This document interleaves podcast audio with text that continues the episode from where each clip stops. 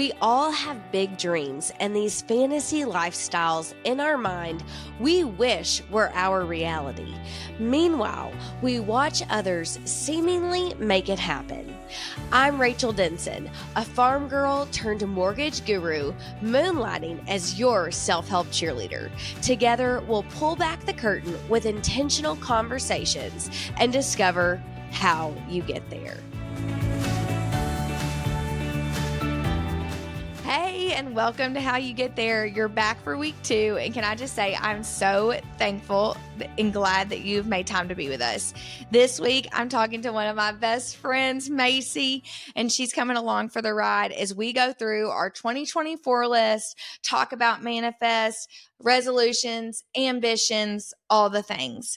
Macy and I formed a friendship while she was in college, and I was her advisor in our sorority, Alpha Gamma Delta. Before we jump in to the twenty twenty-four list, I want to take a little detour into just that, you know, Macy is a living, breathing example of what sharing and vulnerability has done good for my life, because the one of the main things about How You Get There is that I talk to people like this in real life. Yes. As you know. And so I wanted to make a space where we cut through the crap and we actually talk about what's on our mind, what's on our heart, what we want, and actually do something about it.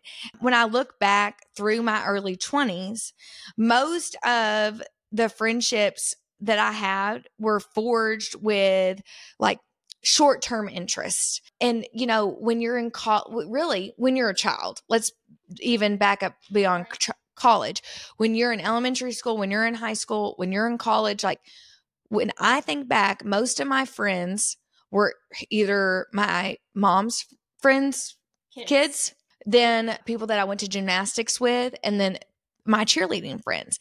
And yes, after countless hours together, we did forge a deeper connection beyond just like the sport, but it was probably eighty-five percent about that, about that gossip, whatever were like the the woes of our immediate life that, you know, sixteen-year-old woes, they're, yeah. they're heavy. You don't have that luxury as an adult. You, uh, anybody that you talk to, I'm sure, like we're all busy. We all feel like we don't have enough time. So the only way you nurture a friendship, especially the way you forge a new one, is by just digging into to the real stuff and being vulnerable with somebody. And Macy, we jumped into the deep end of sharing because when she was, she was the new member officer, and I was her advisor, and we were live. She was living a very similar parallel to me about trying to figure out like what she was going to do after graduation and everything. And at different times, yeah. And I was, I one of the first times I think we like when we really started bonding was when I told you I was like, do not dig your heels in to not go be with Tanner. I like made myself leave for a job that I was excited about six months before that. But then by the time I left college, I was in love with Chad. I didn't want to be five hours from him. And we had not even dated as long as you and Tanner. I mean, you guys were what, you know, y'all, y'all knew you were going to be together. It, you, you, I don't think we were engaged. No, you weren't engaged. And that was the whole thing. I was like, don't be hard headed about insisting you're engaged to go or to even admit that you're going to go with him. Right. Like admit that you were along for the ride and like somebody has to take the back seat sometimes. And I mean, also while this was happening with you, wasn't that like right when Chad was starting to take his job? It was. Yes. And that's really, I think, ultimately how we connected, because I'll be honest, I'm just a super blunt person. And so like Rachel said, I am really vulnerable with a lot of things. And I do kind of just cut to the chase, because if you're not forced to be around somebody, how else are you going to learn about them? Yeah. So I feel like I really do just dive in, and I really confided in Rachel because I I looked up to her, and she was one of the very first people that told me, you don't have to listen to what people tell you to do. You don't have to listen to you're an independent woman. You can do this. You don't have to move wherever he moves. And I knew at the end of the day, it didn't matter. I wanted to be where Tanner was. And I'm so glad that not only I listened to my gut, but to Rachel, because here I am married, what, t- three years later? Yeah. And without some of those words and just trusting myself and her, I wouldn't be here. So I'm so thankful for that. And honestly, like Rachel said, being vulnerable and cutting to the chase in adult life to build relationships, it's a must. You can't, you really can't form a relationship unless you work with someone yeah. in adult life, unless you just expose yourself. Yeah. And well, maybe not expose yourself, but two things. One, not only do I hope How You Get There is a place for somebody to listen along, communicate back with a community that we make, that people feel like if they don't have it anywhere else, they do have it with, with How You Get There. They they can talk to me in a community. They can talk to other listeners, you know, that they're inspired to do that. But also I hope that they take this and they listen to how you and I talk and feel brave enough to say it, to say it first. Because I think people think, well, nobody really, like, they don't really care. They don't really want to know. But I think that if somebody starts, usually somebody will reciprocate. So that's one. Two, I felt a unique privilege and honor to sit there when you and Tanner were exchanging vows that they personally wrote. And Tanner said, I'm going to get emotional. Tanner said that hit like one of the biggest things that he said to you was that he, like he was saying, I knew I loved you in this. I knew I loved you in that. And then he said, I knew I loved you when you said, just tell me when we're going, or like, I, and I'll be there when he had to go to Ohio, because I knew I, I like proudly played a part in encouraging you to like be that girl, because I just, I felt like you were my do-over, you know, like I didn't get one, but it was like, do not, and it, it goes totally against too, like, I know what we both like biblically stand for of it's like, you say you want to marry this guy, like somebody has to be the person, like we should both be honoring each other and putting the other one first. Right. Like, you know, we say like, you think that you like, you know, you should be preparing for marriage before you're like, you should be acting like you want to as a spouse before you're a spouse. And you have to like, and honor him and let him, let this be his time, especially like for people that nobody knows. Well, I hope nobody, some people know, because I hope some people know, listen to this and know you, but you work from home. Yes. So it's not like you were like giving up this thing of your own. Well, at the time I didn't. Actually, at the time I couldn't, once I finally decided I was going wherever Tanner was going, we didn't know where that was. Oh, yeah. At yeah. the time, we just knew we would be moving within a quote unquote day's drive, which ultimately ended up being an eight and a half hour drive from home for both of us. And crazy. At the time, I didn't work from home because I thought, you know, struggling with things like anxiety, having a not a dependent lifestyle, but really thriving on interaction with people, that working from home would not be good for me. I'm happy to say that I was wrong. It's better. Yes, it, it's absolutely better. But, and you'll see that a lot in my list later in the episode, but a lot of the things that I will talk about do have to play a part in working from home yeah. and how to make myself better. But like I said, at that time, I didn't know where we were going, but I'm so glad that I went.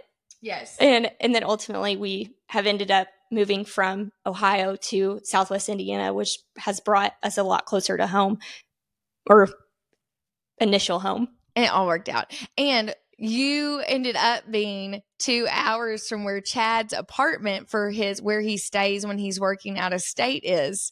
So I got to go with Macy when she found her wedding dress, because we went in Michigan where nobody else was other than the two of us. And they say like, where, where did you get your wedding dress? I'm like, oh, it's kind of a long story. I was in Michigan. And they're like, what? And I'm like, well, you know, remember I lived in Ohio. It was somewhat close to Michigan. And they're like, oh, okay.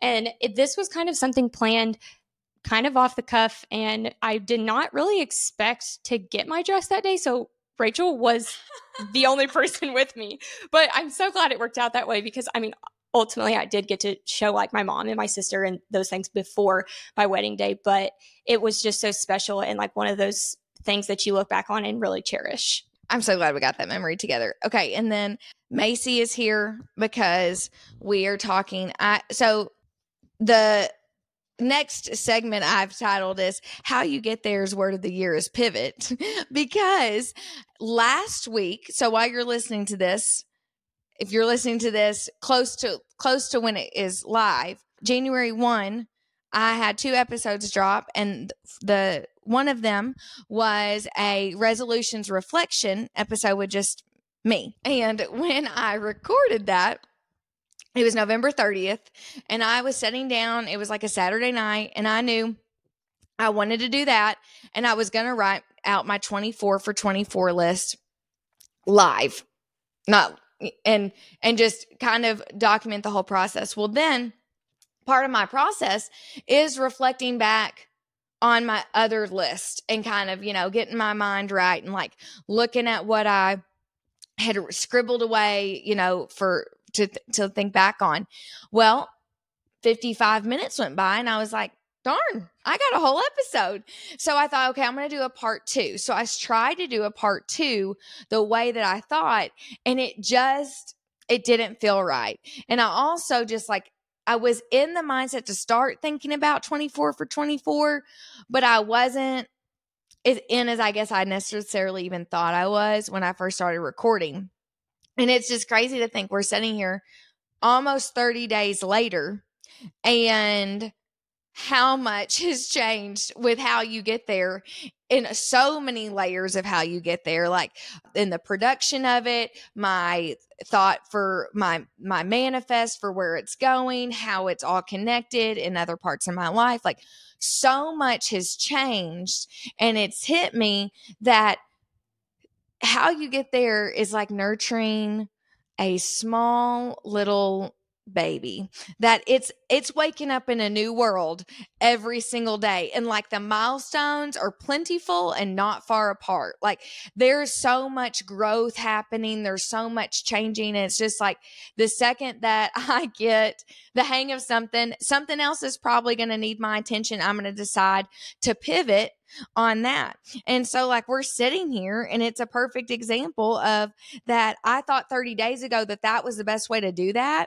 And then it hit me, what I asked you four or five days ago, it hit me. I'm like, oh, Macy, I need to do this with Macy. She will like be totally on board. I thought I was going to have to convince her. She was like more honored and excited than I ever could have anticipated. I'm just so glad you're here. So before we get more into our words of the year, because that's what we're going to talk about, we're just going to like go high level real quick and talk about just resolutions. Yay or nay? There's a lot of thoughts. Macy, tell me, like before you did this, where were you at on resolutions? So personally, I don't think resolutions work for me. I am a questioner, and I really don't thrive on accountability. I do something because I want to do it, and I, for some reason, feel like this New Year's resolution idea has always kind of been a dead-end street for me. I start out thinking I'm going to be so strong and I'm going to do this, and then I get to the end of the, the road or the cul-de-sac, and, and that is where it ends, because I didn't have this drive to want to do it. I only created this New Year's resolution at the beginning of each year because I thought I wanted to do it. And truly, there was no fire under me to do it. And I'll add in there. So Macy is talking about the Four Tendencies as a framework by Gretchen Rubin, who I've already talked about on the podcast a lot. If you want to look at the Four Tendencies, you need to go to Gretchen Rubin dot com, I think, backslash Four Tendencies, and it will tell you more. But real quick, short explanation is that Four Tendencies is a way to only look at like one small piece of your personality, which is how to you do you react to expectations, both internal and external. So a questioner only and greatly responds to the internal expectations. So like what Macy is speaking to, of she has got to be convinced into something before she's going to buy in. She's not necessarily going to follow rules that she sees as arbitrary, because she's going to go with her logic, her understanding, her her internal expectations before she's really going to probably do something. I am an upholder, shock, not shocked. The, I think the slogan is like, rules are my freedom or something like that. Yeah.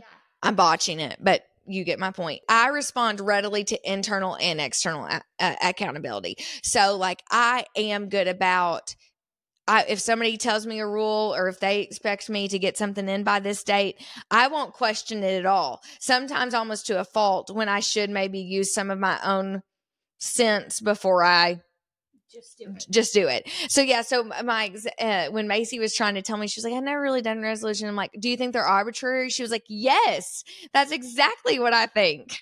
So ultimately, like Rachel said, I just don't really have a reason to keep doing a New Year's resolution if I know every year it's not something I'm going to follow through with. But what's your take on a New Year's resolution?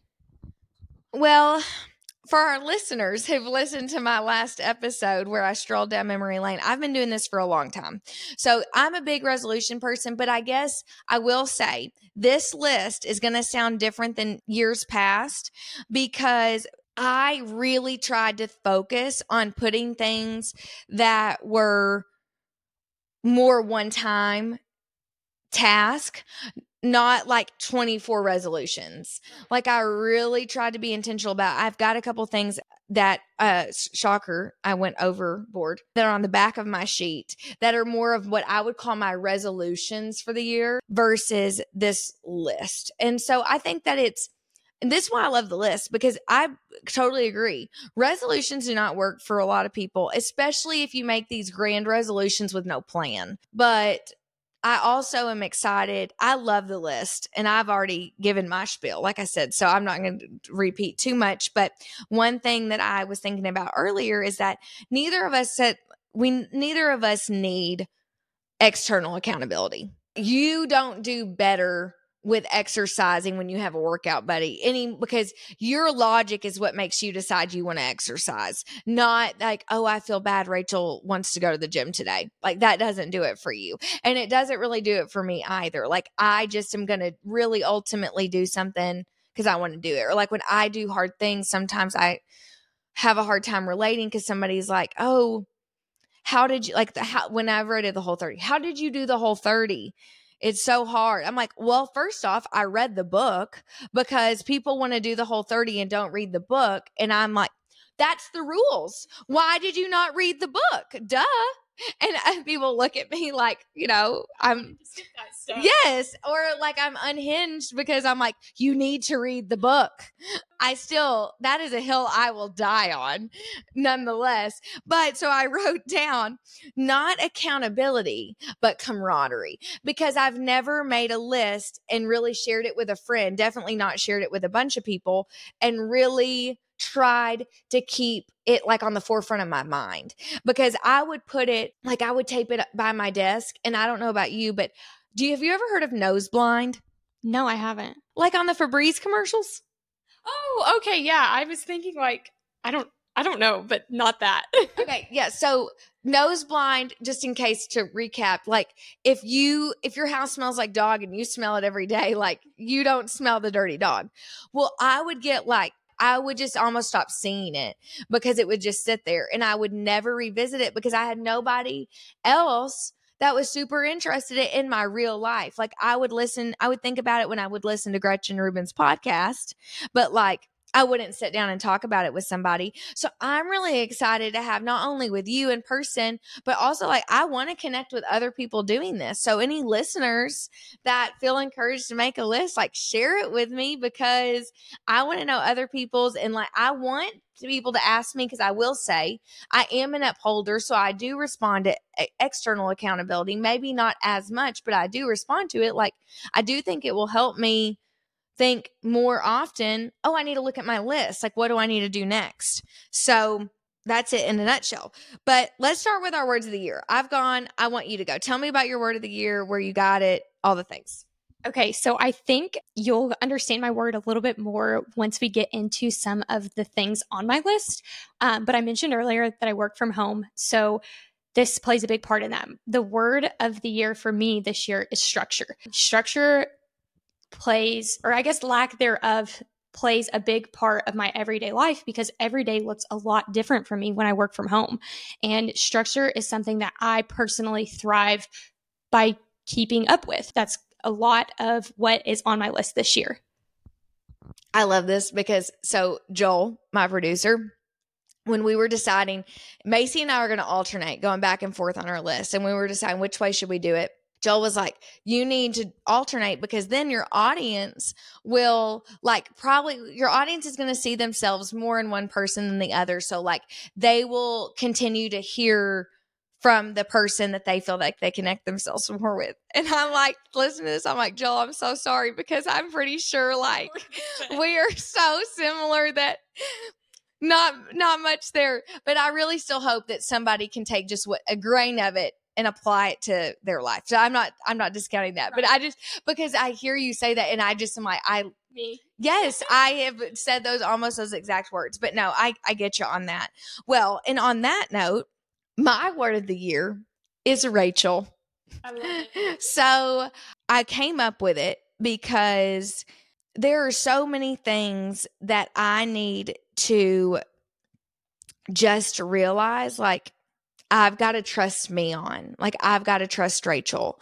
Because I'm a rule follower, I'm so easy to get sucked into seeking out the rules, to seeking out the advice from the e- expert. Like, that is a part of who I am. Like, that's why How You Get There exists, because I loved being the consumer. I love listening, you know, listening to podcasts that talk about things I care about, whatever.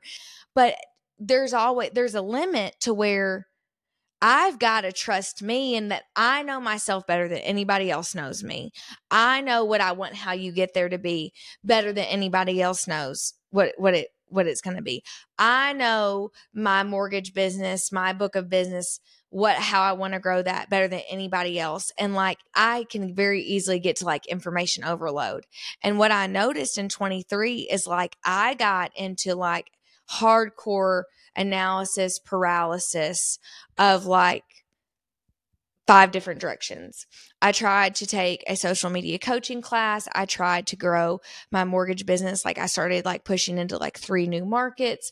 I started, I wanted to start this podcast. I did start this podcast. I did. You know, I'm doing all these things. I'm trying to listen to all these people tell me, well, this is the way you're successful. This is what you used to do, blah, blah, blah, blah, blah.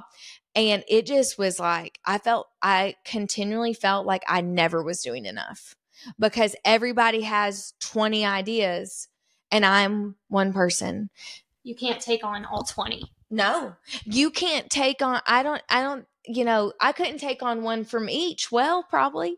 And it was with a good intention because I was so fired up about what I saw I wanted to make. And I felt creative and in control in a new way with my business and in my with my life for the first time maybe ever.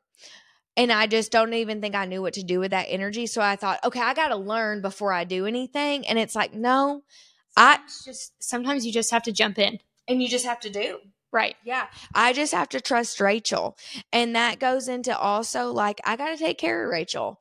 And like, so instead of trying to say, because structure is a huge thing for me. Like, I know that like routine is my freedom. I think that's the same. And that speaks to me so big. Like I could go on and on just about that. But also I know that like, I serve, I serve myself well by like, you know, doing what's important to me, which I've already gone on about. People know what's important to me.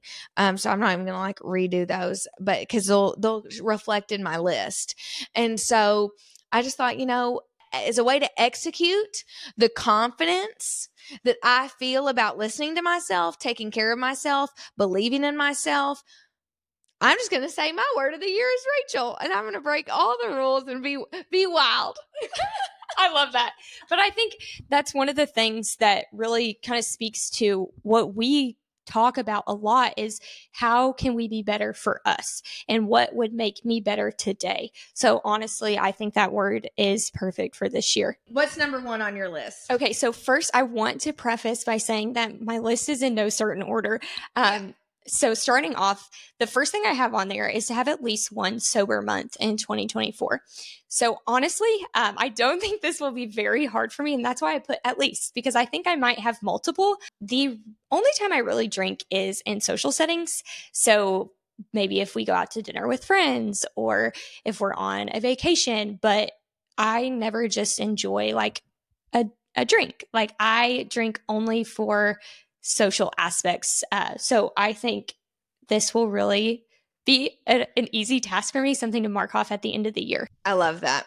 I have so much to say, but I think we'll have to come back. And what we talked about, that we want to have maybe a quarterly review and revisit that. I think that everybody that uh, partakes in alcohol just as like a cultural norm would be served well by that. And I agree that I think for you, that's like an easy win. Two.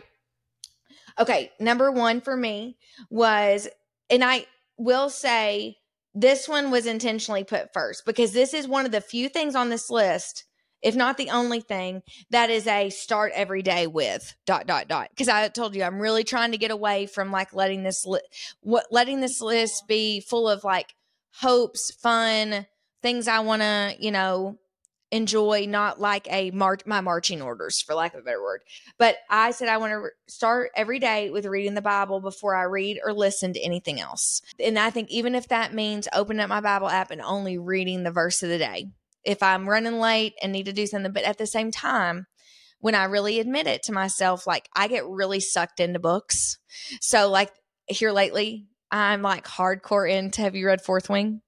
No, but I've heard about oh it. Oh my goodness. I am. I have heard that it's really freaking I am. It's been a long time. Maybe since, I need to do, maybe I need to get back into it's it. It's been a long time since I've been so sucked into a series, but I'm on an Iron Flame now, but I hate to admit, but like the second my eyes open, I'm like, yeah. Can I listen to my book while I make my coffee? And I'm like, no, because reading, getting into the word and reading the Bible and starting my day off with such intention, it's almost like my I don't want to generalize this too much, but I know just enough to be dangerous of like antidepressants or something that like people say that like the the the positive effect is like long-term taking them. Like you start feeling really great and people say that like they feel like, oh, I feel great. I don't think I need this. But it's like, well, it's because you've been taking it for so long that like that's why you're feeling good. And like they may not notice the next day that they don't take it that they feel bad, but it's like fifteen days off, ten days off, five days off is like when they're like, I don't feel right. And it's like, well, no duh, that antidepressant was doing something. My time in the word is like that. Like I may not notice, some days I do. I may notice a second, like three hours in, the tone of my day is different, but I definitely will know the rhythm of my day is different after like five days of just like trying to jump to whatever it is that I want to get to that is worldly, that is of this world, whether it's a book, whether it's my job, whether it's making myself look better, getting myself ready, coffee, caffeine, whatever it is. So that's that. I love that you intentionally have that first on your list because, and and I guess I should say more, I love how you have it worded because uh, over the what, many years, I have done several different devotionals, read my Bible at different times of the day, all of those things. And I f- find that I feel the best when I do it first thing in the morning. I find that I start my day that way and then I live in that way. And it reflects instead of doing that at night because I've tried that or doing it maybe on my lunch hour. And I really, truly just feel the best when I do it in the morning. So I love that. I think it's going to work amazing. And you're going to be so glad that you did it. Number two on my list, there's a little bit of backstory to this one, but number two is to redo my honeymoon. So I got married this year in September. To even give a little bit more backstory than that, I'm a pretty healthy person. I am pretty conscious of what I eat and drink uh, and put in my body. And I went, after we got married, we went on our honeymoon. We went to the Dominican Republic and we were about two days in and something was not right with my body. I was having some severe abdominal pain. I was experiencing a lot of things that were not normal for me. And the first day I thought, you know, maybe I ate something. Maybe that's what it was. And, you know, I'm wreaking the habits of that. And then by the second day of sickness, I realized this is not normal. And so I told my husband, you know, we have to go to the doctor on the resort. So we go to the doctor, and the doctor there, she told us, you know, you you have to go to the hospital. Like, you're not okay. But she couldn't tell us what was wrong. She basically thought that maybe I had some kind of parasite. And so my husband and I were both like, all we've ever heard is you should, one, never leave the resort, and two, that a hospital in a different country can be very expensive because they do not accept insurance. So we were like, okay, well, where's the hospital? And she was like, it's thirty minutes off the resort. And we both immediately said, no. And she thought we were crazy, rightfully so. So we go back to our room. I suffer a little bit longer for the rest of that day than we, I ended up. It just keeps continuously getting worse. I am in like the most pain I've ever been in my entire life. I told my husband. Is Tanner freaking out? Oh, Tanner.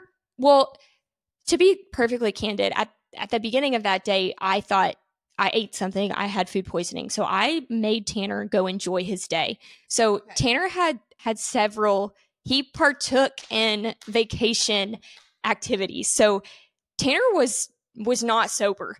He, he oh my God. um, so he was definitely worried about me, but he, he thought too that I had food poisoning. But we go back the second time to the doctor because I had told him, no, like something is really not right. We got to go to the hospital this time. And he was like, okay, okay. So we get to the hospital. Well, first we go back to the doctor. They get me to the hospital. We did lots of tests at the hospital in the Dominican. They want to admit me, but we had that night changed our flight for the very next morning. And so I had to sign A M A forms to leave the hospital, and we fly back the next morning. I am still in severe pain. I'm throwing up. How do you get to the airport? To be so honest with you, Rachel, the night before we left, I woke Tanner up in the middle of the night because I was in severe pain. And I said, you're going to think I'm crazy, but I need you to pray out loud that we make it through this tomorrow, that we can get back to the United States. And so he did. And I will fully give the testimony to this day that that is why I got home. And that is how I made it through the day, because not only did we did not have a direct flight, we stopped at multiple airports. It was literally miserable. Um, so did you get a wheelchair? Oh no, no, because they, I did not have a wheelchair or any like kind of expedited services, because they had told me if you appear sick, they won't let you get on the plane. So I was having to act, or so I thought I needed to act like I was fine. But if you look at a picture of me, I was far from fine. I can't believe I didn't know about this. I'll have to give you more details. No, no, no. But like in real time. I, like, oh, I, yes. It speaks to how ill you were. Oh, it you was miserable. Like survival mode, because usually like we're close enough that, I mean, you usually tell me anything like pretty big.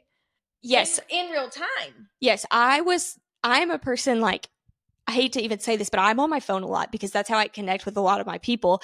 And I, I that was the last thing I cared about. Like I felt like I, I after I realized something actually was super wrong with me, I was like, I have to focus on like breathing and living.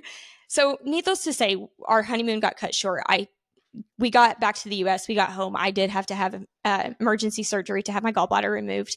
That was the issue, which is I've never had any issues before, but one hundred percent. I'm, I'm back. I'm back and better to redo my honeymoon, which we are in the process of planning. Um, we are not going back to the D R. Where are you going to go? Do you know? Uh, I think we're going to go to Jamaica. That'd be good. Number two, and a much more and less anticlimactic number two, get through my nonfiction book stack. So I've got a stack from twenty nineteen, twenty twenty, some on, some on Audible, some on paper. But I, like I told you, I've like started, which I talked about in the other episode. I've really picked up reading this last year again, and I love it. And I love fiction, and I love like being able to escape in a book, but I really want to make some more time to actually get through these other books that, like I say, I, I really do want to read them or listen to them. So that is a big part of my list too. You'll you'll see some of those things pop up later. I'm excited to get some recommendations from you from that list. But my number three is to journal every weekday. So a lot of the journaling that I tend to do, I like to write down what my prayers are. Um, I feel that it's really motivating for me to look back on and to see if I'm growing in those ways, or if the people that I'm praying for are seeing fruition come, and and those things just make me feel really good. So to write them down also, I feel like, gives myself an accountability to keep continuing to do that every day. I love that. You know, Gretchen Rubin's other, like, they have a New Year's trio. It's a twenty-four for twenty-four list. Then like the, the journal. Oh, yes. It's write twenty-four for twenty-four. And that can be like write two to four minutes. minutes. Yes. I saw that today. Yeah, that's good. I've never, never been a journaler. Like I've tried and tried and I just, I can't, but I'm glad for you. But you, because, but you already do that. Right. So it's like you're leaning into something you're already doing. That's the thing. I do it, but I don't do it on like a daily basis. And I wake up every morning before work and I want to make that a part of that routine. Yeah. But like you're leaning into something you already enjoy. Right. I like that. Okay. Number three, stay signed up for a race and always be training for real. So I, the hands down, the most, the best I've ever been in, well, I shouldn't say the best training ship I've ever been in, but like, because I was, I did Orange Theory Fitness when I lived in Illinois. You know that I have an Orange Theory? I know. I'm so jealous. And I was real, I was in really good thirty minute running shape then, which has stuck with me because I can still crank out half an hour run and feel like real good. And it's, I mean, it's like clockwork though, Macy. It's like by thirty-eight minutes, I'm like, because it's like that's how much endurance I built up, and I and I have at least been able to keep that for like four or five years now versus only doing my half marathon training once. So it's like no wonder, like I probably, like I was telling Chad, I probably have only ran longer than thirty minutes, maybe fifty times. I bet I've ran over th- at least thirty minutes or less thousands, you know, right. It still sounds like a lot, but in comparison, it's like, well, no wonder, Rachel. But because of that, I'm always more intentional when I'm, tra- and I love like being signed up for a race does something for me, whether it's a half or a five K or whatever. Like, and I love racing. Like I like the people there. It's funny when you go to a race and you're like, huh, these are the people that wake up and do five Ks in the morning. But like, it's, people are happy though. Like nobody's usually there grouching. It's actually so funny that you say that because honestly, you've inspired me to like pique my interest of running. Not that I am going to do that. I can't commit myself to that yet, but I have an interest. And this year I actually said to my sister, we should sign up for a five K turkey trot. And she had a baby. She just had a baby. And she looked at me like I was literally insane. And I was like, okay, I guess I didn't think this through. But needless to say, like, I think you're right. Being signed up for something helps a person like an upholder or a questioner because it's not a personal or, or someone giving you an accountability. It's like something you gave yourself. So I think it really does put you in a position where you want to do that because it's going to make you do better. Well, and I will say though, you also are definitely leaning towards upholder because some people like sign up for a race and don't care at all and like can walk away. But that's like the rule follower in me. That I'm like, no, if I sign up for a race, I'm going to be there. Now, I'm not saying I necessarily am going to train like I always should, but by golly, I will be there. But you know, racing and running has get opened my eyes to like when you love a hobby, if you can be around more people that do that hobby, you're in this micro community and you're like, oh my goodness, I didn't know this existed. I feel this way about running because when you go to races, you see the same people in your regional area because they're the same people that are like traveling like within an hour to an hour and a half max for a five K because they don't care that it's forty-five minutes away. Like they want to run a five K on Saturday morning. They don't just want to go out and run. They want to go to the five K. So like I see the same people every year at the turkey trot. And I'm like, oh, this is my time of the year. I see them at the turkey trot. Hello. But then when I rode bicycles one time, not doing, that's not my jam, but I rode bicycles. I went, and the one time I did a twenty mile race. Gosh. Okay, that seems like a lot, but it is different when you're on a bike, I think. But you're so right. And that makes me even want to do it more because it creates a community and it, it gets you in front of people where you could create a relationship. It doesn't feel so big. It doesn't, because that's when I went with these bicycle people. I was like, there is a whole world of bicyclers out here that I had no idea. And I'm like, no wonder they ride around in packs and people get angry at them. Also, another detour, like after you get on a bicycle and you're on a main roadway, you understand why those people want you to share the road. Now, I'm not saying there's this one guy that always rode his bicycle on the road to Southwest Elementary during school traffic. So you got, I know exactly who you're talking about. We're not going to say, but yes, because like, so I'm not saying like, use your common sense, but I, I all the time, like, I get it. They like are riding around together and having fun. And like, I, before I thought Gear Up and Murray, like, how do they even stay in business? And then you go to this bicycle thing and you're like, oh my goodness, there are all these people that need bicycles, and you do bicycles like you do your car. Like you have maintenance, and like also if you like the bicycle, like you're going to have a nice bicycle compared to like the Huffy at Walmart, you know? And so we got on a total tangent. But I, I will have to share a bicycle story with you later.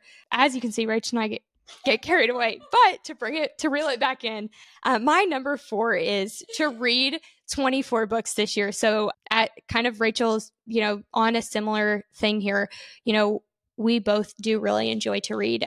I really en- enjoy reading books and escaping. Like she said, it gives you just something to enjoy. And it's sort of a hobby that I really want to dive back into because I haven't read in a while. I love it. I, w- getting started is the hardest part. Right. Number four for me, podcast every working week. So I have gotten some batched podcasts built up to where I have, like, I don't have to record every week to stay on track, but I just think that one, I enjoy it. And then two, hopefully as the audience grows and we understand what more people are interested in, we can kind of start to curate and, you know, selective, like feel like we've got some selective choice about creatively how we're going to structure things. And I don't want to, and it's just like, honestly, like I've learned with my mortgage videos of if I don't get, if I don't have a habit of doing it every week, it's going to be four weeks and I'll realize I haven't done it at all. So for me, it's just easier to build it in. But I did say working weeks because I absolutely am going to make sure I give myself a free pass on vacation. As you should. My number five is to spend more time outside. And I picked this one because this is almost embarrassing to say, but I will let many, like I will get to the end of a day, I'll be getting, getting ready for bed and I'll realize I didn't even go outside today because I work from home. So, and you don't have a pet? No, I don't have a pet. That's a whole nother story. We're getting there. I'm going to manifest. We are getting, that should be on my list. Tanner. But I, I really get to the end of some days and I'm like, holy moly, I haven't even gone outside today. How embarrassing. You're not alone. That's all I was going to say is like, don't be embarrassed because you're the one brave enough to admit it. Because I have a dog and I'm like, oh my goodness, the only time I've gone outside today is to let the dog out. And I don't even necessarily work from home every day. But that's another thing that's like one of those low grades that I don't maybe notice two days of no intentional outside time, but seven days, like even my mom, she's like, you are a, like, and I know I'm a grouch. I mean, I just, that's so true. And that that's the reason I put it on my list is because the sunlight literally does something for you. It, it, it's it nice. Makes you happier. It makes you healthier. That will be done this year. There's no exception to that one. Well, and just remember, there's no bad weather. There's only bad clothes. Amen. So you just bundle up and get yourself outside. Okay. So number five, make a pot on one of those wheels. I I love this. Because I, so I go down rabbit holes on, I don't use TikTok as much as I use Instagram, but Instagram reels of the people um, that are farriers that, you know, that shoe horses and uh, cows' feet. We Nuh-uh. are on the same feed. Okay. So I get sucked into those. I don't want to do that though. So, no. I'm, but I do get sucked into like, it is the most soothing thing watching people make those pots. Have, have you gotten on the videos where they create them and then they ruin them? I hope you don't find your way there. It It's not something that the t- type of people we are enjoy. No, I hope that doesn't find me either. But, you know, so I want, and like, I remember, do you remember on Mary-Kate and Ashley? I love Mary-Kate and Ashley. You know what I'm talking about. Yes. They made those pots and their hands got all messy and it looked so fun. So I'm going to go find somewhere to do that. I don't, like, I don't even need a class. I don't. I think you should start your own class. No. I don't need one more hobby. That, just, this needs to be a one-time thing. Right. Just get my fix and move on. Okay, so number six for me is to save money in place of a future car payment. So for those of you who do not know, I still drive my very first car. And some days I act like it's the worst thing in the world. And then I would never admit this to my husband, but... He's gonna... yeah, oh, but... Tanner, you better be listening. But I am really thankful to not have a car payment right now. Even though, you know, I think we could afford it, it's... It's one of those things that it's not something that I need to have because I work from home. So what's the point to have a car payment when I'm not really utilizing it all that often? However, eventually our lives are going to change. Our family is going to grow. I'm going to need something other than my two thousand four Camry. I just want to be able to start saving like a true monthly, like take away something from my monthly paycheck, put it aside so that I, I can comfortably live without that. And then it will eventually go to a down payment for a future car. I love it. You know, and I think that I talked about this in that episode before this one. You haven't listened to it yet, but I was there.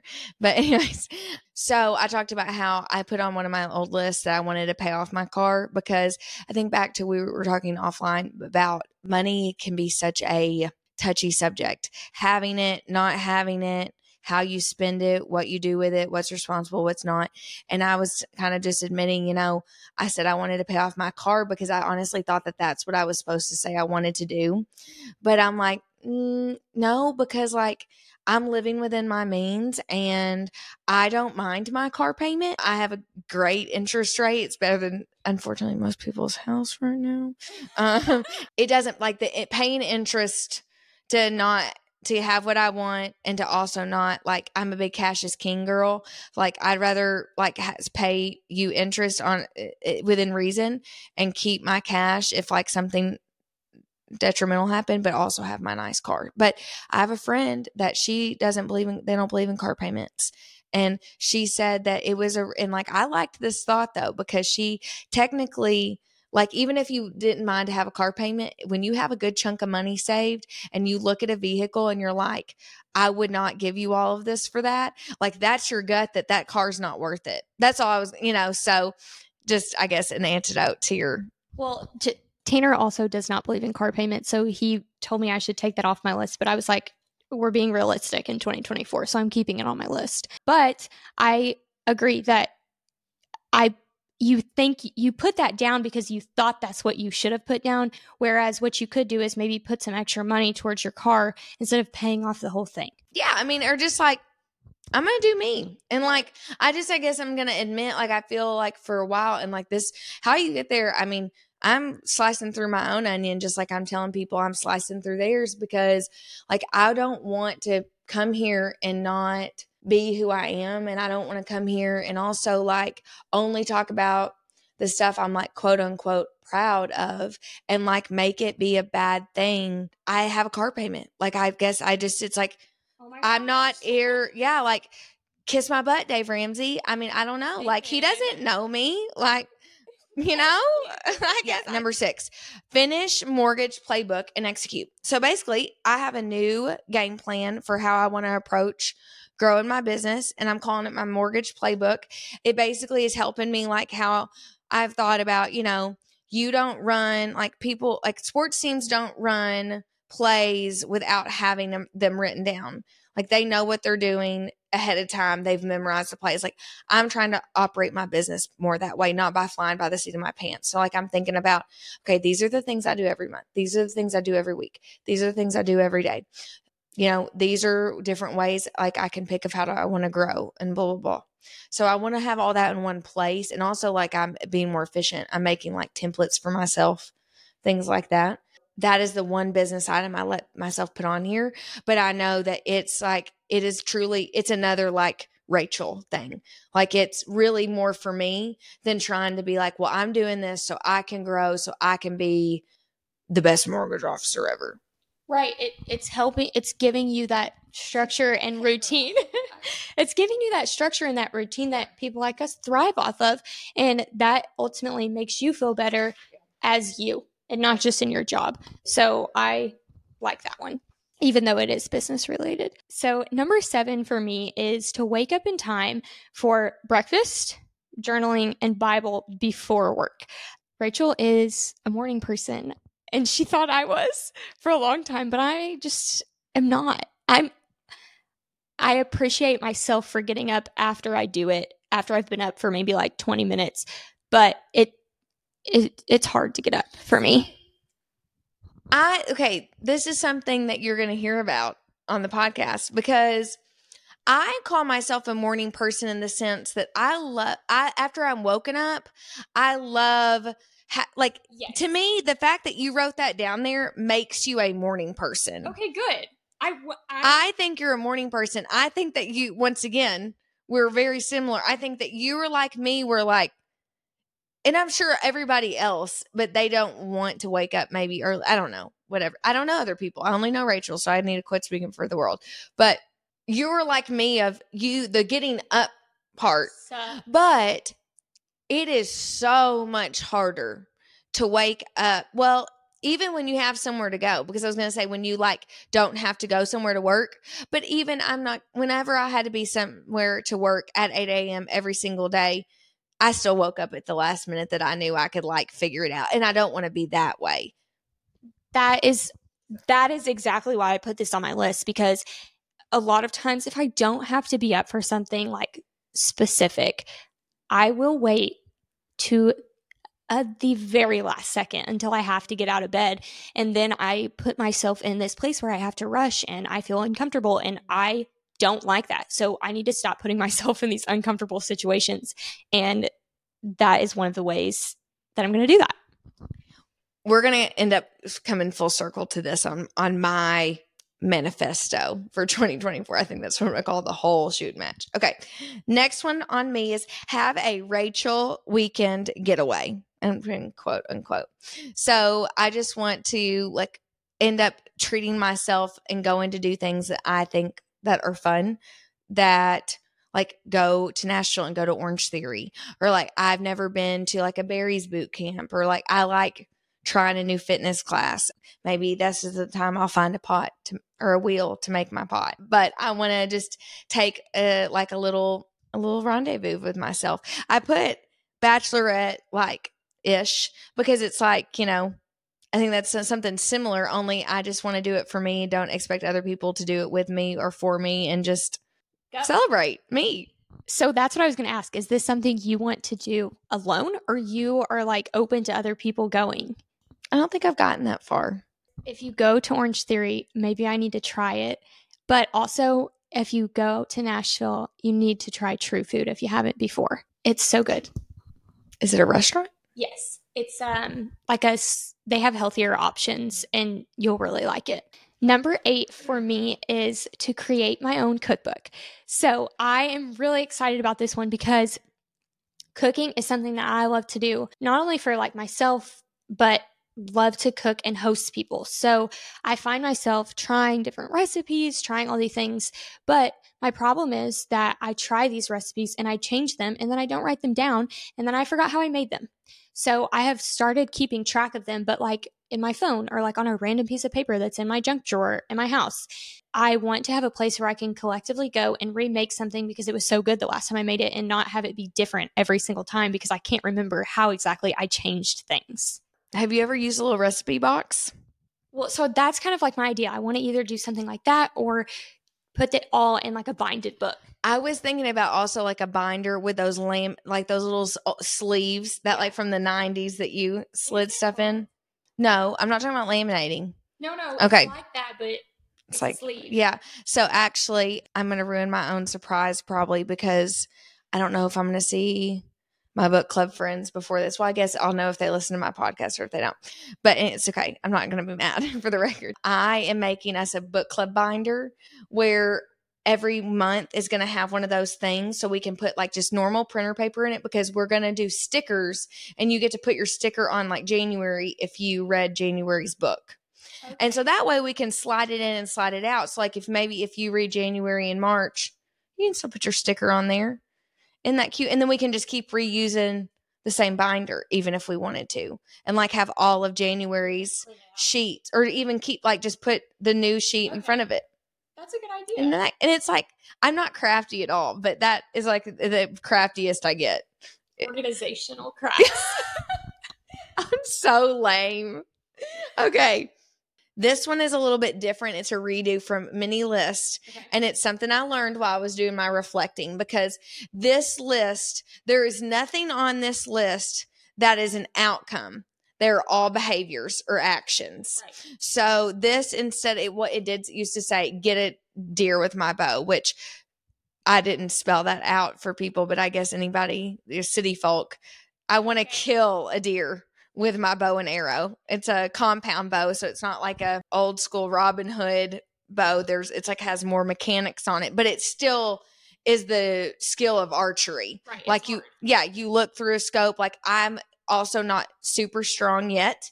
So I'm working on being strong. But because of that, like probably at the most I'll get is like thirty to forty yards distance from a deer. And that's really close to get to an animal for them to not notice you struggling while you're pulling back the bow. And the hope is that you, it's like, it just is, I didn't realize how much of a craft that all is until you get into it. And that's why I really enjoy it with doing, and it's, it's such a great thing for me to do with Chad.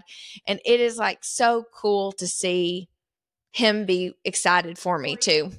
I think um, I, I really love that goal because, or that thing to do on your list, because if I had that on my list, my dad would literally go nuts. He would love that. And I, as much as I wish I could do that, like you said, it takes a lot of strength and I just can't get there. I have tried to practice and do those things. As far as we've gotten is a crossbow. Well, and I'm really excited to, like I, I put practice because that's part of the fun too, is like being able to be with him and do that together and enjoy him. Like he, he's a, he's a great teacher. He really is very patient with me, but also I do think, and you gave me a good idea of, I need to be better about recording where I'm at at the beginning, what exercises I'm doing, and hopefully what will happen when, when hunting season goes around. Right. So, okay. My number nine is to get a juicer. To be honest, I'm not sure why I haven't done this yet because this has been like something I've wanted to do for maybe four years, which is a really long time to not do something, especially when I have the means to go to the store and buy a juicer. Like, why haven't I done this? But I think it's because it's something that if I didn't regularly use, I would almost be upset with myself. So I have waited until I could commit to actually pressing juice and drinking it to buy it. And twenty twenty-four is my year to get a juicer. You know what, Macy? twenty twenty-three is going to be your year to get a juicer because I have. Shut up! I have a juicer for you. I'm so excited. It's a hand-me-down juicer. I don't care. Because I, at one point, too, thought I am going to be a juicer. And I have let that go. I'm so excited. I, I was going to bring it. I am like, so pull it out, but then I didn't have literally, time. I cannot wait. You, and this is why, this is not why, but this is one of the many reasons why I love Rachel Ross Denson. There so it is. Excited. So I'll tell you, we'll go down memory lane really quick. So I was living in Illinois and I was very lonely by myself. I was like really struggling making friends. No joke about work, because I was in ag, like predominantly male field and agriculture. And the one friend I had made at work, her name was Maggie. Shout out to Maggie. I, we still talk. But she had a young daughter and lived like forty minutes away in a little small town outside of Bloomington. So it wasn't like I was like had that built-in bestie that I made work friends. I know you made a built-in bestie when at an internship, and that's so fun when that happens. But I just was really bored a lot of time. And like you can only go to Orange Theory so much. So it's truly like the only thing I did, Macy. I got buzzed one night and I was sitting on my porch. I so the irony that I'm like buzzed watching a video about the, how beet juice helps her, your heart rate, and it will help you run faster. So what do I do? I get on Amazon and I buy myself a juicer. I'm like, I'm going to start drinking beet juice. Don't start with beets is all I've got. Okay, so I, I drink juice. I just don't press it. Press it. I don't press the juice myself. So I I do think that beet juice is something that you have to come. I have it in my fridge again. You have to create an acquired taste it's for. It's not good. I think you just get it. Um, but I don't hate it. Isn't that weird? That is weird. That is very weird. I've not broken up with beet juice. I've broken up with making my own beet juice. My beet juice is in my fridge and it is ready for me on January first, because that is a whole nother thing that like, that is one that I just need to pass until like the new year. Like I need the feeling of January first, I'm doing this with a purpose to get at it. So you can check that off your list. You have a juicer, ma'am. Okay. Number nine. I want, I'm going to, can I do nine and ten together? Yes. Uh, cause they go together. So I put on one on my last bit, like my last list about visiting close friends. And I want to visit people that are closer. Chad working out of town really puts a kink in that, because I feel like we're always coordinating who's here and who's where. But anyways, so I put down my two bigger ones. So which is nine is visit Camille in Idaho.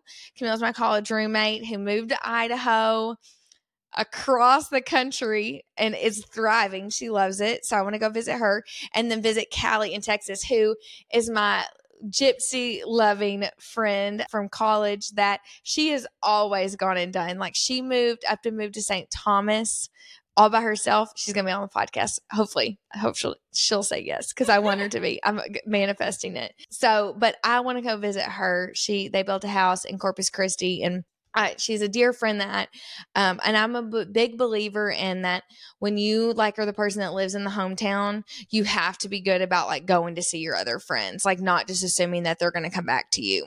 And I think you said that so well, because not only are those people, they're going to come back here, they're going to come for holidays, but you can't expect them to take time from their family to spend with you. Yes, hopefully they have a little bit of extra free time and you get to see each other and catch up, but going out, making sure you make the commitment to see them shows importance for your relationship. Just, just the two of you, you know, yes. No, nothing going on. Yeah, absolutely. I love those. One of the things on my list is actually to, I'm kind of skipping over some lines here, but to stay connected better with my people, whether that's going to visit them, because I do live far away from most of my friends, or instead of texting them, to call them or FaceTime them, because it gives you a better sense of connection. I love that. Okay. Do you want to do another one since I did nine and ten? Yeah. Okay. So my number ten is to drink more water. And as cliche and re- as repetitive as that sounds, like most people say that, you know, like this year I'm going to drink new- more water. Like I can't tell you how many days pass where I, at the end of the night, when I take my medicine before I get in bed, realize this is the first drink of water no. I've taken all day. Yes. No. And not only this is the. Do you not drink what? Do you not drink anything? Nothing. That's the problem. Don't drink anything. I don't know. I have always been this way. I will shout out to my mother. I'll blame this on my mother, because going back to. Take a big old sip here. Going back to when I was a kid, my, I have an older sister. She drinks so much water, and she would drink so much of her water before we, or whatever she ordered before we would get our food, and we would go out to eat, and my mom would make the claim that you're going to get filled up on your drink. So she would take our drinks away. until we got our food. And I think I was just in this habit of like, I didn't have my drink. It wasn't there. I'm not reaching for it. I'm not grabbing it. I go sometimes a full day without drinking anything. And I know that is so bad for you. A majority of people are dehydrated anyways. I probably have, how am I alive? uh, it's hard to make me speechless. I can, I did not know that you did. I don't understand. I the don't second either. I wake up, I'm like.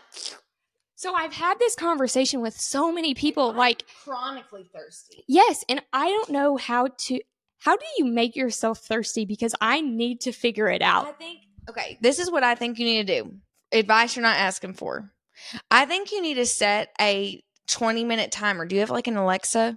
Yes. Set, make Alexa tell you in twenty minutes to get up and drink water and do like a ten second chug. That's a good idea. It's something else that I've started doing. And it's not like I love water. I, I really don't drink much.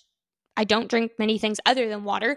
But something that I've realized in the past few weeks that's helped me drink more water, more anything, is is to add lemon to my water. I don't know if it just makes me like, oh, this is fancy at home. Like, I don't know what it is, but that has really been helping me. So I'll cut up a lemon, add a slice of lemon to my water, and I'll, I'll drink the whole cup of water, which is a huge accomplishment for me. I just, I can't. We're going to have to move on or else I can, I just, I'm shooketh. I, I, some, when I think about it, I am too. Okay. It's wrong. Number eleven. Replant my hydrangea bushes. So we had a horrible frost here last, like, spring. It killed a lot of people's stuff. But we had made these, it was my hydrangea bushes' second year. They were like little green little buddings on the ground. And I should have listened to my mom covered and covered them. And I got busy and I didn't. And they died down to the dang, I mean, they're, they're, they're gone. gone. So we've got to replant them. And I, at this point, we are thinking about maybe renovating another house and maybe doing short term at our current house. So I don't know, like I put it on my list because I don't want to not do it because I'm like, oh, well, I don't know if this will be worth it. Like, no, I love my plants. So anyways, just for what it's worth, I guess. Also, hydrangea is like my favorite flower. So I'm so glad you're doing that. And honestly, I have talked to Tanner about planting. Isn't there a hydrangea tree? I believe so, yes. Because sometimes it's like such a huge bush. You're like, there's no way that's a bush. Can I also just say that, like you say that, because I at one point, you know, you said Tanner knows like all these corn things. Total aside, I at one point was like the state winner for plant nursery plant I D in the F F A. And like, it's so sad that I don't, I did not retain. Where did it go? It went out the window when I started probably learning about mortgages. I mean, really, I think my brain was like, we need all the space we can get. But it makes me so sad that you asked me that and I can't tell you for sure. But yeah, no, I think they they do get huge though. Well, I would love to eventually plant one of those. So I'm going to need some tips from you in the future because they are beautiful. I, I Google. I'm like a big, like I will Google, find somebody's blog and read. So I can honestly okay. say that that's what I would do. Okay. Don't even call me. Okay. The next thing on my list is to pick up my house daily. And when I say pick up my house, I don't mean like mop and vacuum and dust and do all those things. I do. I just want to like physically pick up the things that are not in their home and put them up before, whether that's before I go to bed or before I start work, just once a day. I want to do that. I feel like it makes, it relieves a little bit of the outer stress. Order, outer order, inner calm. Absolutely. They're Rubin, yes. I'm telling you. she she is spot on. She is. Okay, number twelve. I want to play pickleball. I don't know if I'm going to continue to play, but I've never played.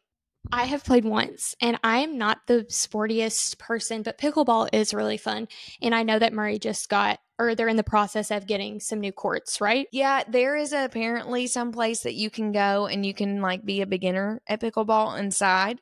And my friend Kimberly has invited me to go with her one night. It's like it happens every week. So this is going to be an easy one to check off my list. I have like I have so many hobbies. Like I don't really need another one, so I don't think it's going to go beyond it. But I feel like this is a cultural phenomenon that I don't want to miss out on. Yes. Okay. So I tried pickleball the first, the very first time whenever I was living in Kansas City for my internship with my roommate. And it was hard for us because we didn't know all of the rules. We didn't really know the space we were playing pickleball in was a full size court, but there was lots of things around it. And when you're not good at something and you're trying to keep the ball in an area, it just wasn't working that well, but it is really fun. And obviously you get better with practice. So starting indoor, I think, will be helpful. The next thing on my list is to vacuum my bathroom at least two times a week. And I know that sounds so weird, but as a woman, you will understand this. My hair is everywhere. And my mom vacuums her bathroom twice a day, I bet. And honestly, after I wrote this and the more I've like been looking over my things to do, I think I'm probably should do it more than twice a week because I have long hair and it it is everywhere. Like if you look at my side of the bed, on the floor versus Tanner's side of the bed. Like, why is there a hairball on the floor? It's crazy. My mom bought one of those cheap little super lightweight little sweepers. It's like, it's, no, it, it's plug, hers are plug in. Oh, okay. But I guess you, but you could do a battery powered one. Right. It, so it's like not like a full size, size vacuum and she just keeps it in there. It's not very aesthetic, but. Well, okay. Actually, that's a really Like that just struck my brain for a good idea because I have a cordless vacuum that I actually keep in my laundry room. My bathroom leads right into my closet. I need to keep the, the cordless vacuum in my closet. Yes. I'm excited to see how this one goes. Okay. Next one, also pretty simple on my list. Number thirteen, go to a Zumba class. Uh, one of my previous clients teaches Zumba in town at the wellness center. And I watch her videos and she is just like, it's so fun. I've Zumba'd before and loved it. And one of the things I told myself I wanted to do more of last year was listen to more music. And then I figured out when I went to Taylor Swift that what, like Gretchen Rubin has another thing that her like a little self-experiment is like, do something as an adult that was fun for you when you were a kid. And I, when I first heard that, I'm like, I don't know what I would do w- now that I did when I was ten. And then I hit me at Taylor Swift when I was thriving. I was like, oh my gosh, I danced to Britney Spears in my bedroom to my V H S tape. Duh, Rachel. So I'm like, and like, this is, it's like a no brainer. I don't know why it's so hard to put together. I'm like, Zumba would give me so much joy. Like it would just be fun. You can laugh at yourself. Like you're getting exercise, endorphins, you know. Like, I am so excited for you to do Zumba because I have vivid memories of my mom doing Zumba when I was in like late elementary, early like middle school. And I used to think that she was so cool for doing Zumba. I've done it before, and I'm so bad Same. that I ended up in the back of the class with my hands on my knees. You don't realize how crying, crying. I was, I was like laughing so hard, like I could not breathe. I, it's like me and my mom went, me and my mom and my friend Kayla, and I remember we kept looking at each other, and it was like, you know, when you get tickled and you know you shouldn't laugh, and then it just like gets worse. Zumba, and some people in this Zumba class that I was in, they were as serious as like yogis. Like you laughing in Zumba would have been like laughing in yoga. They were like, knew the moves and were taking it serious. And I was just in the back corner, just dying. dying. I think that's the hardest part. Like I've done Zumba before too. It's been a long time, but I've done it. And I think the hardest part of Zumba for me was always that I didn't like know what the move was and I, or the next move, I guess I should say. And we are those people that thrive on being prepared and having a routine. And so it threw me off, but I think that doing that type of thing that can throw you off and take you out of your comfort zone is really healthy. Yeah. I'll keep you posted on that one. The next thing on my list is to have my cortisol levels checked this year. And I feel like as it pertains to my health, I should probably not be putting this on a list that should be done for the whole year. Like I, I should just do this as it's a concern. But cortisol levels play a big factor in stress and anxiety and mm-hmm. how well you sleep, and so many things go into it. And I have a lot of trouble sleeping. I feel stress in unnecessary ways. And I think that maybe I have high cortisol, and that could be the stem or the root of some of my issues. So I really want to look into that further. I love that. I saw that on your list and thought that was a really good one. And it, it kind of goes with one of mine. But my next one is I want to do thirty days of a cold shower experiment. So I have done there's, and I'm not going to go into it right now. And if you're listening, you can Google it and find stuff, but there is so much information now about, it's on the same note, how cold showers, cold plunges can help reset your c- central nervous system, help your cortisol levels, like lower anxiety, help you sleep better. Like there, I mean, the information, it is a, it's resoundingly true that it's, it is a positive impact on your body. And I've tried, I've done them. I haven't tried, I have done them, but I've not stuck with a cold shower every morning, probably even longer than maybe like a week and a half.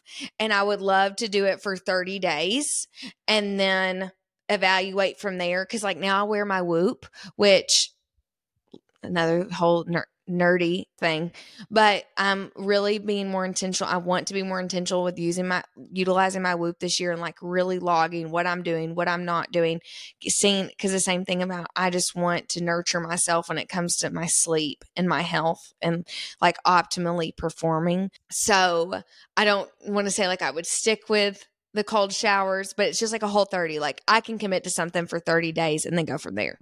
I love that. And you're so right. There's so much science behind cold plunge, cold shower, all of those things. I've also tried it before, but I haven't stuck with it because when you're doing it, it's miserable. But I think that's that's what's going to get you past that miserable thing is sticking with it. I also think it would be less miserable to plunge than to do it in the shower. I was having that this thought literally this week, and I almost asked Tanner, can we get something to cold plunge in? Well, I think if I do a cold plunge for thirty days and I see like I have constant green recovery on Whoop and I'm sleeping better, I'm waking up easier, you know, like all the things I'm wanting, I will feel totally justified in buying a little cold plunge barrel.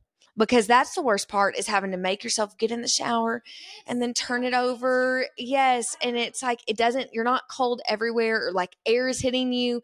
So like you're cold from the water and cold from the air. And I think I would do a lot better just having to be like, whoop, and then it's over. And then you're like officially cold. So anyways, I probably should find a place to cold plunge because I have still to this day never straight cold plunged.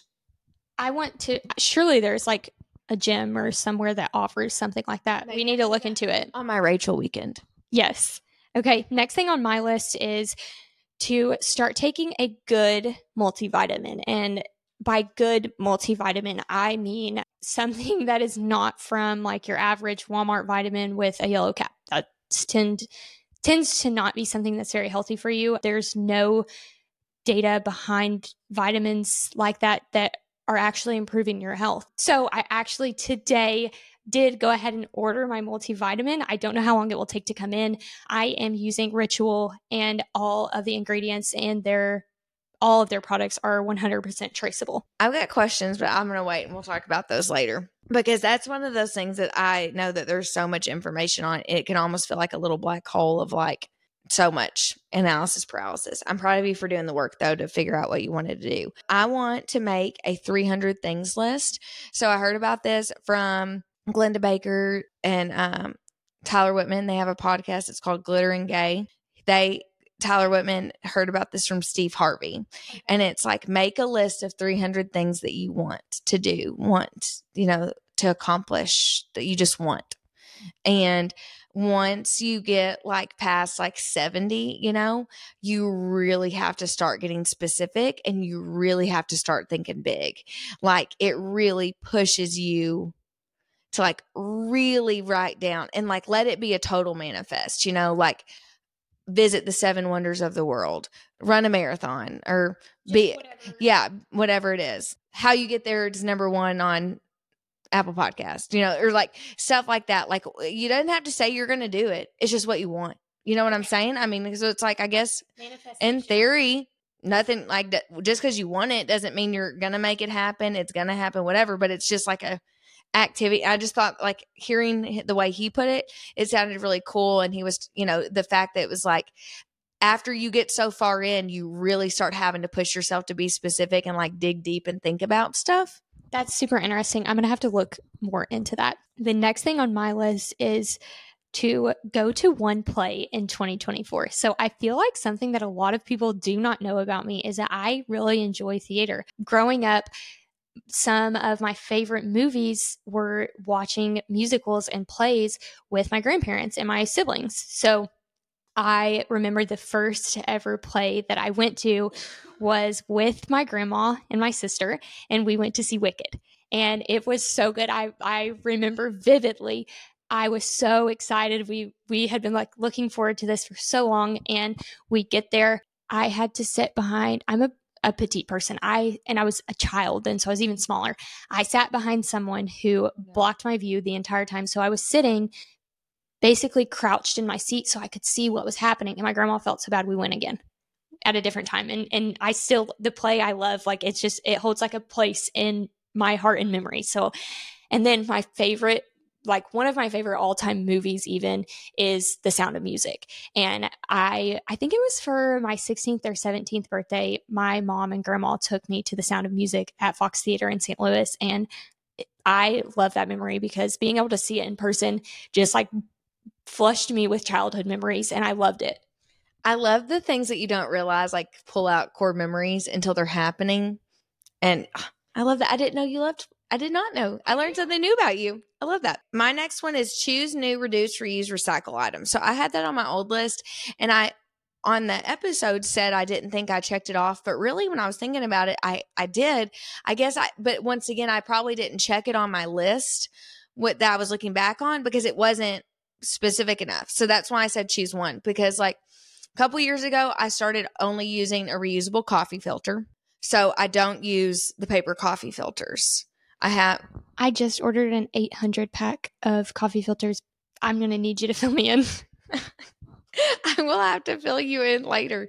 It's just this little like firm little basket that you just empty out every day and you rinse out and you put back in. Do you have grounds in your coffee? Yeah. Wait. Or like residue or like extra grounds that are falling into your cup that you're drinking from. No, I'm going to have to send you a Snapchat video of how this works. You're right. We'll we'll table this, but yes. And then what else did – oh, I keep my reusable grocery bags in my car, and like I hardly ever have to get plastic bags anymore from the store. And any of them I use, I reuse at home to like smother produce or chicken, like raw like raw meats, like chip chippings, um, like cuttings from meals. So like my trash can doesn't stink, so I can have a trash bag in longer, so I'm not using as many trash bags. I think I'm going to go big, and I'm going to quit buying paper towels. There is some really cute reusable paper towels. There are. And I found some that I really want. And Chad, like, obsessed with paper towels. I think I'm obsessed, and Tanner would be totally fine if we never used them again. My mom only had napkins until Chad came around, and he would get so mad when he would go to her house, and all she had were these little, like, you know, they were paper thin napkins instead of paper towels. But anyways, so I'll probably have to buy some for him to use, and that's okay. But I'm thinking if he's the only one using them and not me, I'm the mainly, I mainly am the one that uses them. I'm doing my thing. Yep. The next thing on my list is to start listening to a new podcast. And I have a pretty good feeling that I know what it's going to be. Oh gosh, Macy, you're too sweet. I'm so excited. I can't wait to hear what you think. Okay. My next one is have another, I'm calling it my off the grid getaway, because when we went to Montana this year, my cell phone said S O S, no kind of service, not just because like, I didn't realize that when we were on vacation, even if we had Wi-Fi and maybe not, we were out of the country and didn't have cell phone signal or something, Wi-Fi and even spotty Wi-Fi and even Wi-Fi every hour or so is different than almost like eighteen consecutive hours with no cell phone. And it was so good for my soul. It was so good for me and Chad. Like, you don't realize how bad of a routine you get in, like being on the phone in the car, just because we both have a hectic work life. And so we respect it. So it's like, it's not a point of friction in our relationship. Doesn't mean it's necessarily helping our relationship either. I mean, it's almost every time we go somewhere, one of us is working on the phone. We're not just like driving and talking.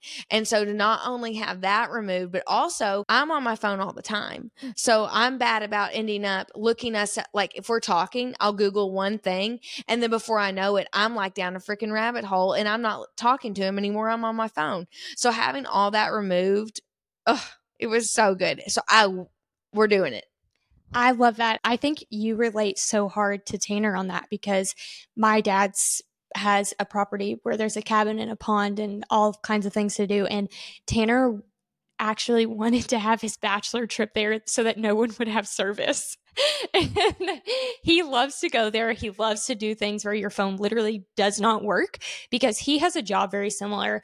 And the fact that he never He doesn't get a break. His phone rings sometimes at ten, eleven p.m. and he's picking it up. And I just give a kudos to you guys because I am so blessed to have a job where when four o'clock comes, the computer shuts. Yeah. Unless I have a deadline, of course, that I'm meeting or something like that. But there are times where I think I need to do that too because outside of work, when I'm not on the phone, I'm on the phone scrolling.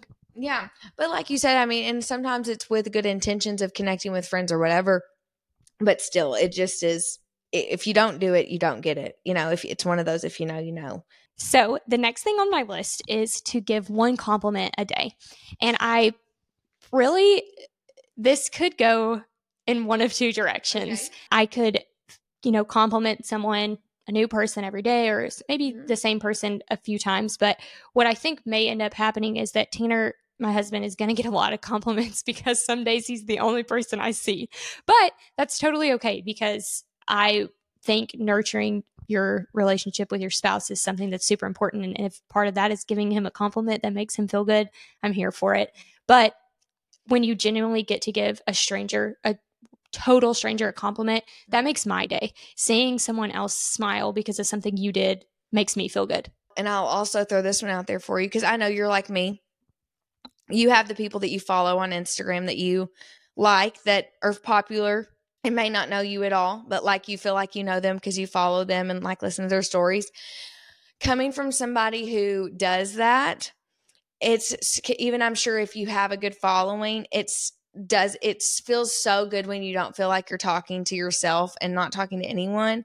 And I know, like, if you don't see somebody every day, somebody that you see and something you think that's like a compliment in your mind, like, don't think that that message may not mean something to somebody. I find myself, like you said, even though I follow these people on Instagram and they have a huge following and they might not ever know that I like their pictures or comment, I still find myself commenting nice things on their thing on their you. posts and videos because if you look at the comments on influencers' social media, you see so much negative, and I can only imagine if I was reading those things about my own posts. Yeah, I don't. So I need to be better about that. Like, if that's awesome that you already do that, because I'm the chronic sleuther. I'm like, oh, they're not going to read it anyway, so I'm just not going to say it. I honestly think that when I'm posting it, but I still do it because it gives me a sense of joy too. I love that. I need to take one out of your page, out of your book. Okay, um, back to health. I want to take an A D H D test.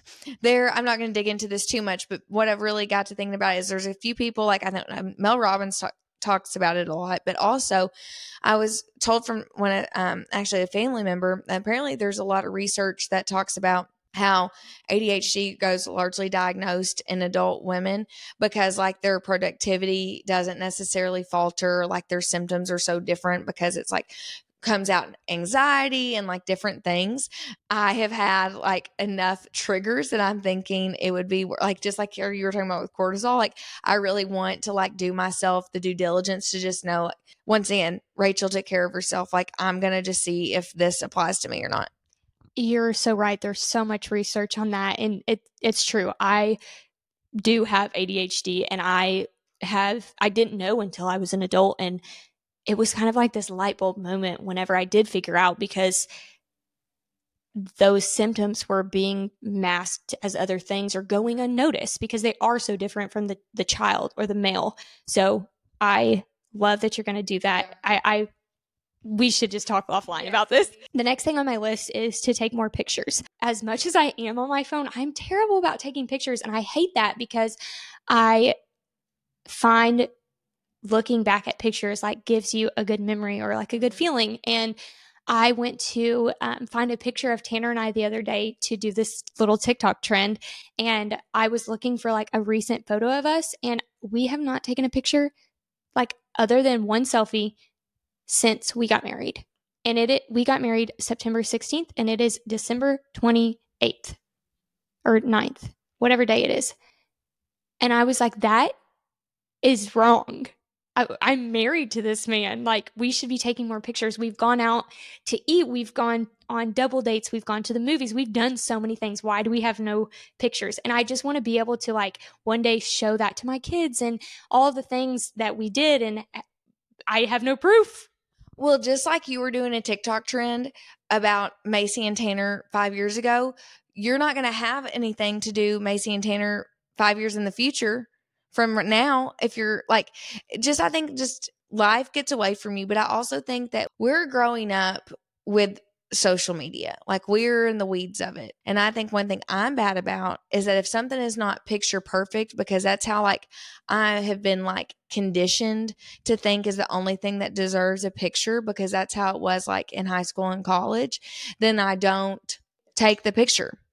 And so that's something a couple years ago, I was in the same boat about really having to like decondition myself to let go of that and just take the picture or try to take a minute. I'm still not as good at it as I want. I think a lot about it with my parents and like my family members, because it's the same thing of like, they it may not give me as much, it may give me a, an insy bit of joy today, but in five years, it'll give me so much more joy. And like you said, it may not just be giving me joy, maybe giving the future generation joy. Because I know when I was little, and even as an adult, like I love looking through old pictures. Yes. And I think honestly, the when you say that out loud, that's why I don't take a lot of pictures, because maybe I don't have makeup on, or maybe my hair isn't done, or I, I don't feel like I'm looking good that day, or this is so terrible to say, but like Tanner and I's outfits clash. Like I think about those things when in reality, in fifteen years, I would just so much rather have the picture. Well, I know I'm also really bad about wanting, trying to, I like giving somebody my phone and being like, Rachel, you're going to accept the photo. I have been better about that. That they take, and not try to make everything perfect. Perfect. Yeah. Okay, I want, I'm I'm being very practical towards the end here. Um, I want to go to to do a well care visit. I need to establish care with a primary physician. I don't, like, I just go to the doctor when I need something. And I love my nurse practitioner that I see at our local Fast Pace. She's my friend, and, and my aunt works there. So, like, they're my people. But I will get an insurance discount. Like, I'll get, like, reimbursement and, like, a seventy-five dollars credit just to go to have like a technical like checkup. You should really do that. And this is, I think this may be one of the things that I have done as an adult that like, I'm like oddly proud of. Whenever Tanner and I moved to Indiana, I was like, we're getting a primary care doctor. Like, we're not doing this. Isn't that how you bought a house? Yes. And, and thank God that we went and got a doctor, because when I made Tanner go to the doctor, the receptionist was selling a home, and that is now our home. So we got so lucky. Thank goodness for having a primary care doctor. Um, okay, so the next thing on my list is to know how to pay all of the bills. And that sounds really funny when you first say it, but there's a lot of bills that Tanner pays, and then there's some bills that I pay.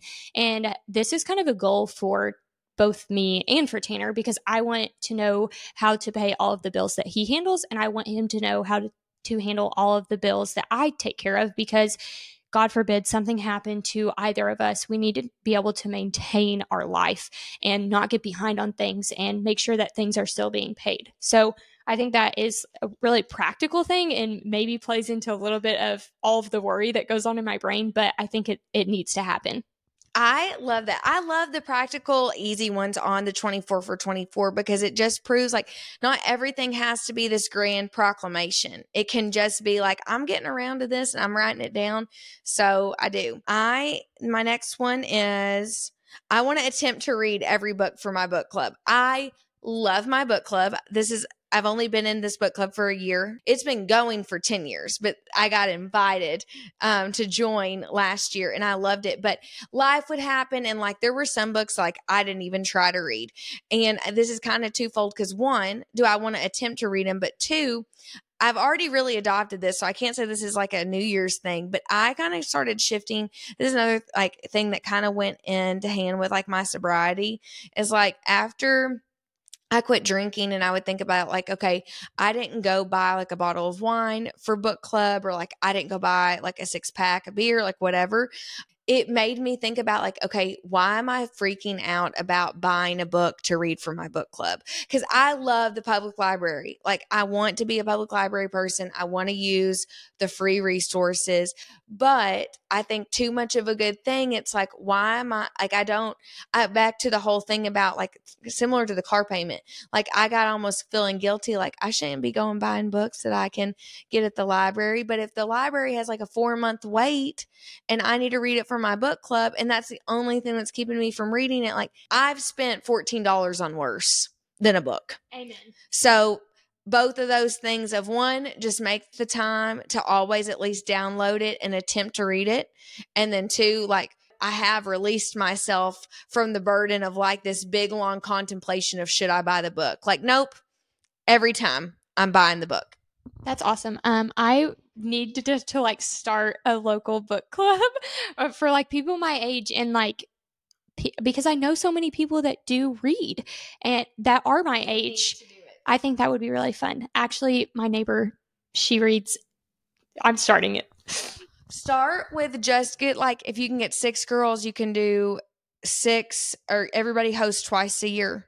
And like we pick months in advance and then whoever hosts gets to pick the book. And then the week of book club, we all text like if we know what we're bringing and we come with like a little appetizer or like something. And I'm going to have to, we'll have to discuss more about this and how the book club works overall.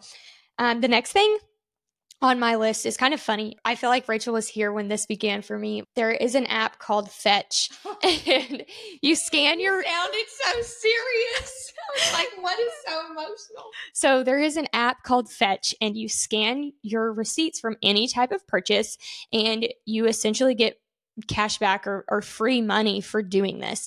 And I do it sometimes, but then I like don't do it all the time. And I feel like I need to either be all in or I just need to quit. And I feel like, why would I not take advantage of this free money if I already have the app, if I've already collected quite a bit of points, like I, I need to commit to it. So I, one of my goals or the things I want to do next year is to scan all my receipts, go all in. I love that for you. I also, you got me into Fetch on your bachelorette party.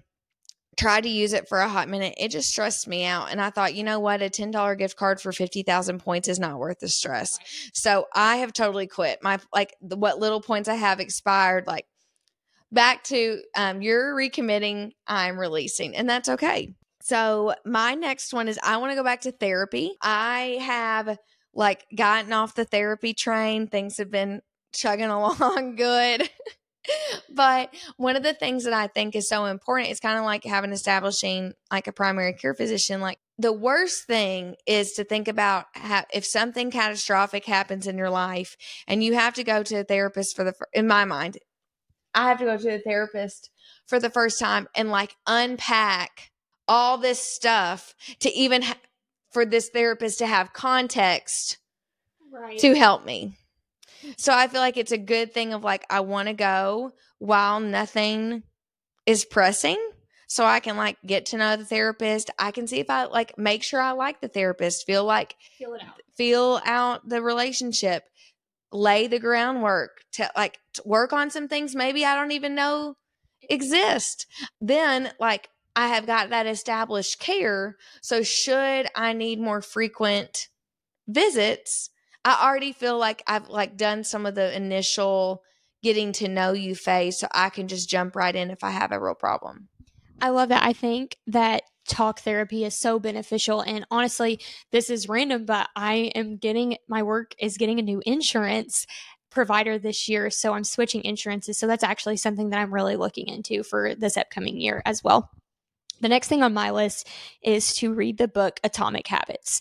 Um, I don't know. It's on my list. Ah, okay. So maybe we can catch up about that after we both read it. I have read lots of excerpts and heard many people talk about the book, and it really just seems like something that I would benefit from. So I don't need to put it off anymore. I need to buy the dang thing and read it. I have it on Audible. I'm going to listen to it. So yeah. Okay. My next one is I want to have my earrings and necklace made for my family jewels. So I've got three family diamonds that I have been gifted, and I have just been holding on to them instead of taking them to be turned into earrings and necklace I can actually wear and enjoy. I've gotten quotes on it, like it's reasonable to do it. My mom even like let that be a part of like my gift that I've not even like cashed in for like last Christmas. Mm-hmm. So I just need to go do it. I am such a sentimental person, so I love that. I can't wait for you to do that. I hope you send me pictures. And um, the next thing on my list is to get my savings account back to what it was pre-wedding, pre-home purchase. So this year has been a huge year for me. Uh, not only did we get married, but we bought a house. So our savings account has done lots of up and downs, uh, mostly downs this year, but I want to just see it back to a place where it feels like what an accomplishment. And I'm so proud of myself for having this and, and having that security. Yeah, absolutely. I love that. My, on the opposite note, I put, I want to get a new credit card for better points. I can refer you. No, I've, I've had the same two credit cards for forever, and I don't use them often. And like that, one of the badges of honor I probably carry around is like, I've never paid a dollar in credit card interest. Neither have I. So I'm all about like, but I also think debt is something that's like a, like addictive substance. Like some people can handle it, some people can't. So to each their own.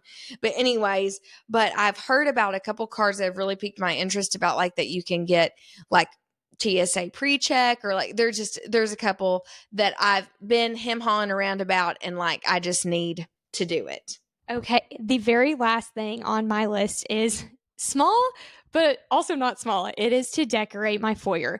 So we moved into our house in May, I believe, and I have pretty much decorated all of my house, and I feel like my foyer is just empty. Like, not that we necessarily utilize our front door all that much, but for when we do host guests and have people over, I want it to be like a welcoming and inviting, cute, decorated space instead of this white little room that just has a mirror hanging in it.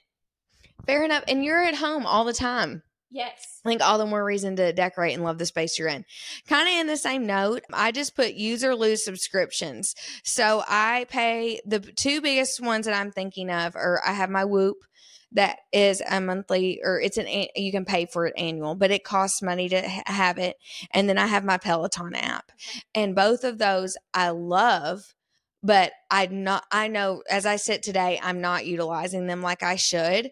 And so I really want to have a hard reality check this year of, and this, I think I worded that I'm, you know, I'm glad with how I worded this of like, use it or lose it. Right. Like we're doing one or the other. It's not bad, good or bad on either one, but if I'm not going to use them, I don't need, yeah, I don't need to pay for them. So, well, that is it for our twenty-four for twenty-four. I've loved talking through this with you. I have seriously enjoyed this more than I even thought I would, which I've been really excited for it. So I just can't thank you enough for asking me to do this with you. I can't wait to follow along in this new journey that you're creating and to see all of the things come to fruition for you.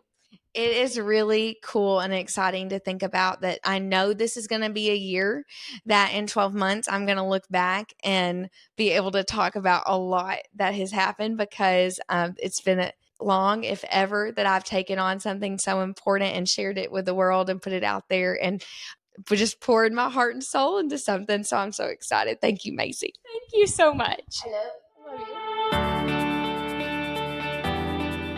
Thank you for joining me this week. I hope this episode met you where you were at and it's given you your own clarity on steps forward for how you get there. Wherever and whatever that is, it is important and your dreams matter. I would love to connect with you personally. You can email me at howyougetthere at gmail dot com or you can find me at Rach Ross Denson on Instagram, TikTok, YouTube, Threads, and X. Will you please take a few seconds to subscribe, rate, and review How You Get There wherever you listen to your podcast? Please know you are playing a part in making my dream come to life, and for that, I am so grateful.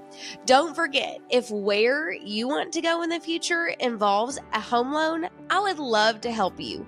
Find me on Instagram at Rachel Denson underscore M L O to learn from my videos or use the link in the bio to schedule a one-on-one consultation with me. Hope to see you back here next week where we'll keep talking all about how you get there.